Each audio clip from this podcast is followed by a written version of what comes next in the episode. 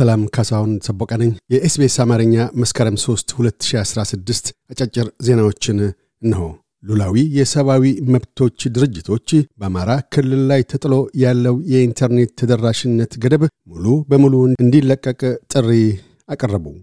ከ105 አገራት የተውጣጡት 300 የሰብአዊ መብቶች ተቆርቋሪ ድርጅቶች ግጭቶች እየተካሄዱ ባሉበት ወቅት የኢንተርኔት ገደብ የሰዎችን ሕይወት ለአደጋ መጋለጥን ሊያባብስና ሁነኛ መረጃ ከማግኘት ሊገታ ይችላል፣ ይህም የዓለም አቀፍ ሕግን የሚጻረር ነው ሲል የሰብአዊ ድርጅቶቹ መግለጫ አሳስበዋል።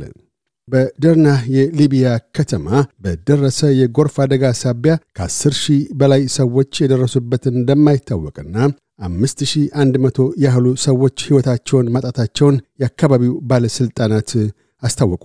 ለጎርፍ አደጋው መንስኤ የሆነውም ብርቱ የሆነ የሜዲትራንያን ወጀብ ግድቦችን ጥሶ ሩብ ያህሉ የደርና ከተማ ነዋሪዎች ተኝተው ሳሉ መኖሪያ ቤቶቻቸውን አጥለቅልቆ መውሰዱ ነው።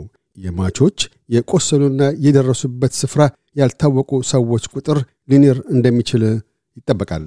በመላ አውስትሬልያ Are you OK ብሔራዊ ቀን ዛሬ ሐሙስ መስከረም ሶስት ታስቦ እየዋለ ነው። ዕለቱ ለአገር አቀፍ ታሳቢነት የበቃው አውስትራሊያውያን በዕለት ተዕለት ሕይወታቸው ውስጥ አንዳቸው ከአንዳቸው ጋር በመተሳሰብ መንፈስ ስለ ደህንነታቸው እንዲጠያየቁና እንዲደጋገፉ ለማድረግ ነው። የዘንድሮ Are you OK ደህና ነዎትን ቀን መሪ ቃል ላድምጥዎት አብሬዎት ነኝ የሚል ነው። ከአንድ ሺህ በላይ ነርሶችና አዋላጆች በኒው ሳውዝ ዌልስ የሕዝብ ሥርዓተ ጤና ውስጥ በቋሚነት እንዲቀጠሩ የኒው ሳውዝ ዌልስ መንግሥት ወሰነ።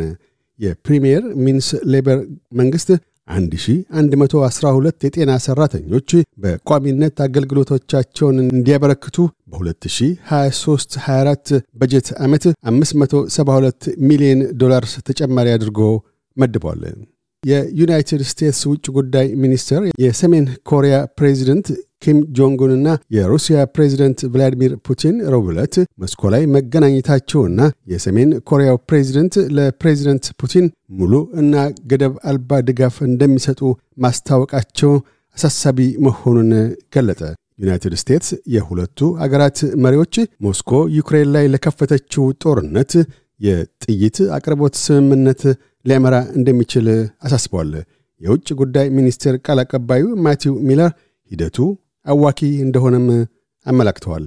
የአውሮፓ ኅብረት የአውሮፓ Parliament የአባላቱን ቁጥር ለማስፋት እሳቤ እንዳለው ጠቆመ። የአውሮፓ ኅብረት ፕሬዚደንት ኡርሱላ ቮንደር በኅብረቱ ዓመታዊ ስብሰባ ላይ ካቀረቧቸው በርካታ የፖሊሲ ክለሳዎች ውስጥ የአውሮፓ ኅብረት አባላቱን ከሰላሳ አገራት በላይ አስፍቶ መሄድ እንዳለበት አመላክተዋል። የአውሮፓ ኅብረት ሩሲያን ለመቋቋም ዩክሬን፣ ሞልዶቫና የምዕራብ ቦልከንስ አገራትን በአባልነት ሊያካትት ይገባል የሚሉ ጫናዎች እየደረሱበት ይገኛል።